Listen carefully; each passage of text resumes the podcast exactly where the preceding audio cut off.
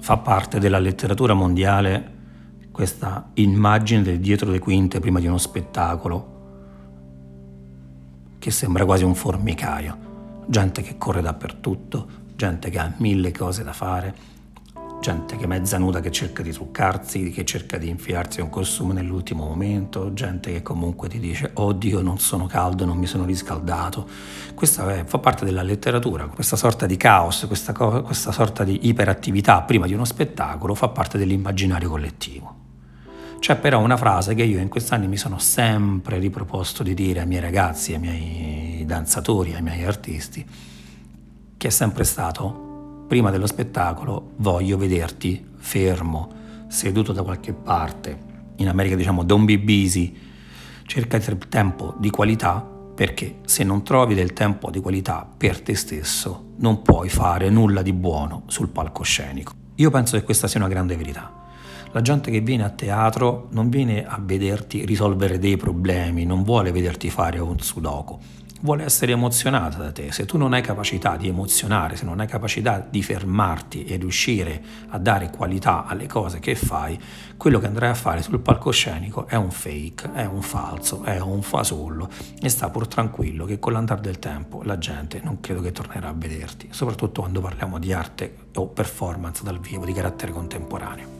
Quello che sto dicendo è che l'essere iperpresi, iperaffaccendati, vivere in questa sorta di continuo ritardo prima del debutto, ma anche nella vita normale di tutti i giorni, non è qualcosa di intelligente, non è qualcosa che ci porta ad avere una qualità della vita e un ricontatto con noi stessi. Questo concetto di iperattività è qualcosa che noi ci portiamo dietro dallo stile di vita che praticamente si è eh, svolto, si è sviluppato fino alla fine degli anni Ottanta, a partire dal dopoguerra tutti quanti noi veniamo più o meno da una cultura contadina o da una cultura artigianale, per cui era facile per il contadino pensare che più seme seminava, più raccolto raccoglieva. E questa cosa in ambiti agricoli va bene, ma io anche qui oserei dire andava bene. Stessa cosa avveniva in fabbrica, più producevi, più lavoravi, più straordinari facevi, più guadagnavi. E questa cosa ha funzionato per l'epoca per cui questa cosa veniva pensata per l'epoca che concepiva un'economia e uno stile di vita di questo tipo, questa cosa andava bene. Ma negli ultimi anni la qualità di vita e lo stile di vita, ma soprattutto lo stile produttivo, è completamente cambiato. Se voi pensate a quanti affaccendati, a quanti iperpresi conoscete, vi accorgerete che tendenzialmente alla fine non è che facciano proprio una vita di quelle eh, che stimiamo, che alla fine non producono quello che avrebbero dovuto produrre o quello che peggio vorrebbero produrre, l'unica cosa che fanno è correre a destra, a sinistra senza fermarsi un secondo. Se gli chiedete qualche volta ci vediamo per andare a vedere uno spettacolo, ci vediamo per andare a vedere un film, vi accorgete che non hanno mai tempo, non hanno mai tempo per fermarsi per se stessi e quindi non hanno mai tempo per fermarsi per le persone, con le persone a cui vogliono bene. Negli ultimi tempi la produttività è cambiata, negli ultimi anni il concetto di produttività è cambiata, con l'avvento dei social, con l'avvento dell'era digitale si è passato da una produzione quantitativa ad una produzione qualitativa. Vedete anche voi, come me, che l'estro, la creatività sono le qualità che negli ultimi anni hanno caratterizzato lo stile di produzione e lo stile di vita di tutti quanti noi.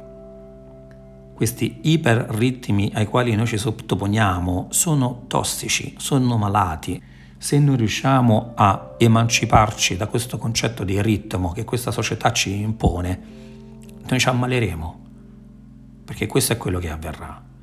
Se vogliamo tenerci salvi da questa società, la cosa che dobbiamo fare è fermarsi.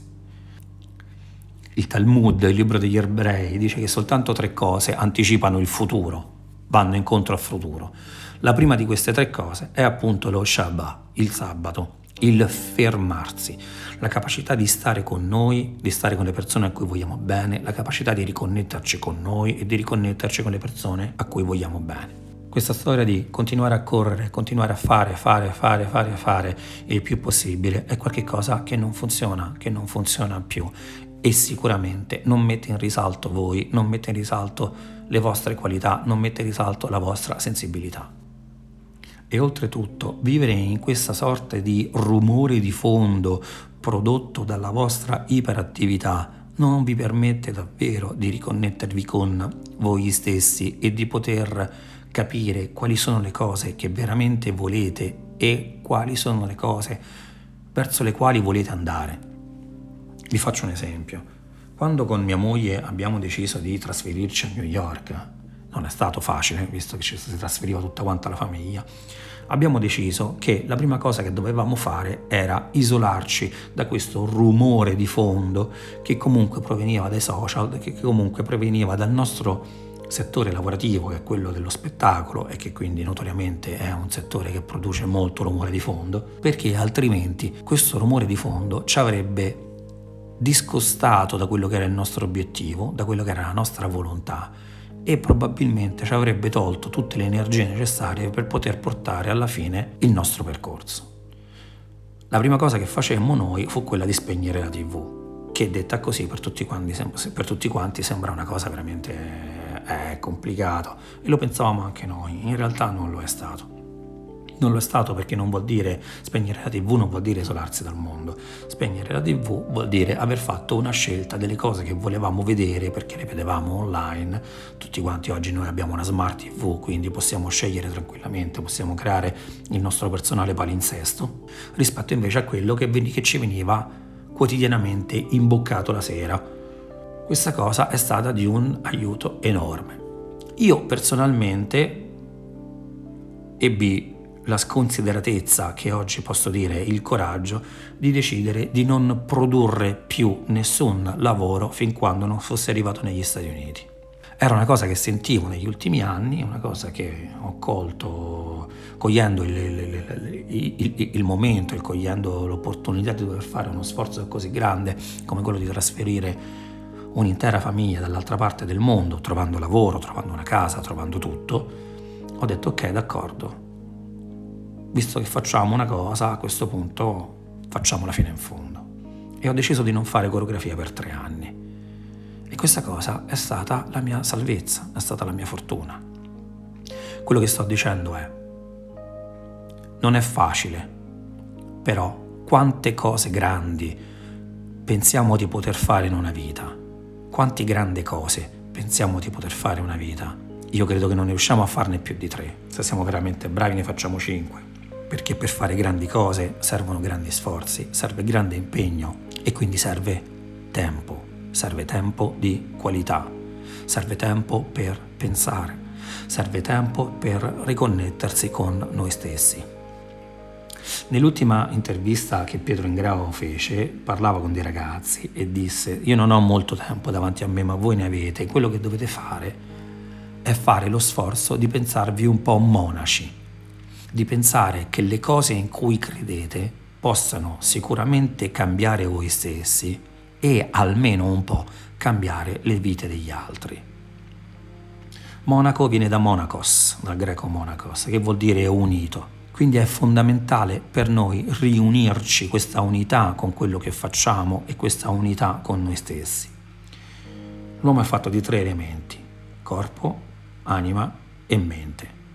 Se noi non creiamo unità tra questi tre elementi, noi riusciamo a creare un'unità con noi stessi e non riusciamo a creare un'unità con la nostra arte e con quello che dobbiamo fare, con la nostra vita e con quali sono gli scopi della nostra vita quello che probabilmente avviene, che avviene tutti i giorni, è che sicuramente prendiamo in considerazione il corpo e lasciamo dietro la mente, ancora di più lasciamo dietro lo spirito, o ci sono persone che portano avanti lo spirito lasciando dietro il corpo, o alcuni che fanno della mente il loro punto di riferimento, lasciando indietro prima di tutto lo spirito e secondariamente il corpo.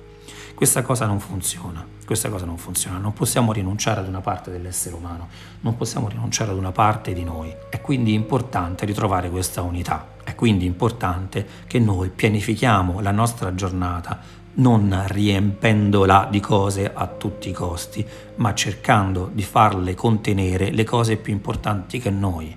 Quello che dico è che è importante sapere che nella nostra giornata noi riusciamo a dedicare all'interno di tutto il nostro 30 anni almeno un'ora per il corpo, almeno 30 minuti, un'ora per lo spirito, almeno 30 minuti, un'ora per la mente.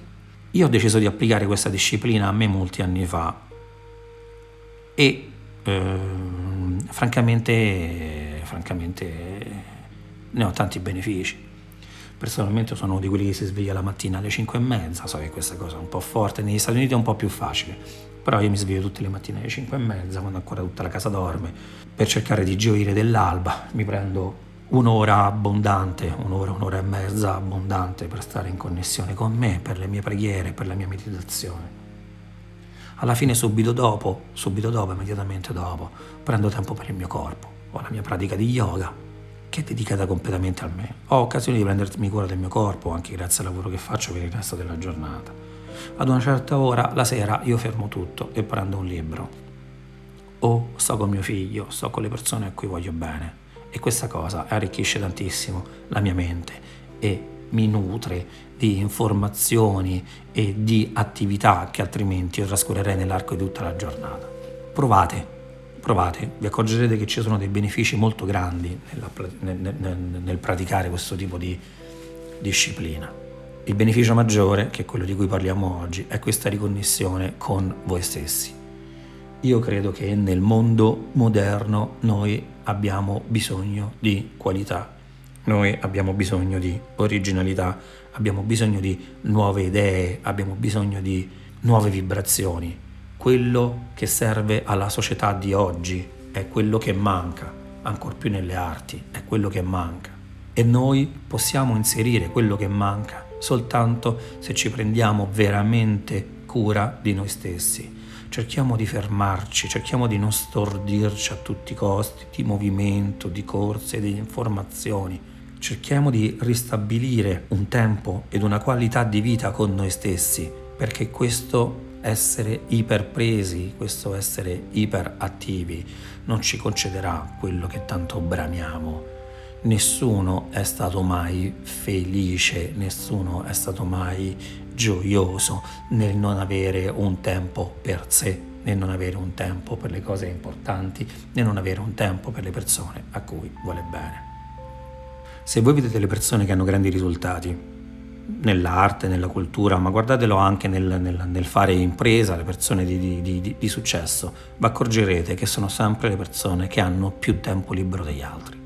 Sono tem- sempre quelle persone che hanno sviluppato la capacità di lasciare andare, di lasciar andare.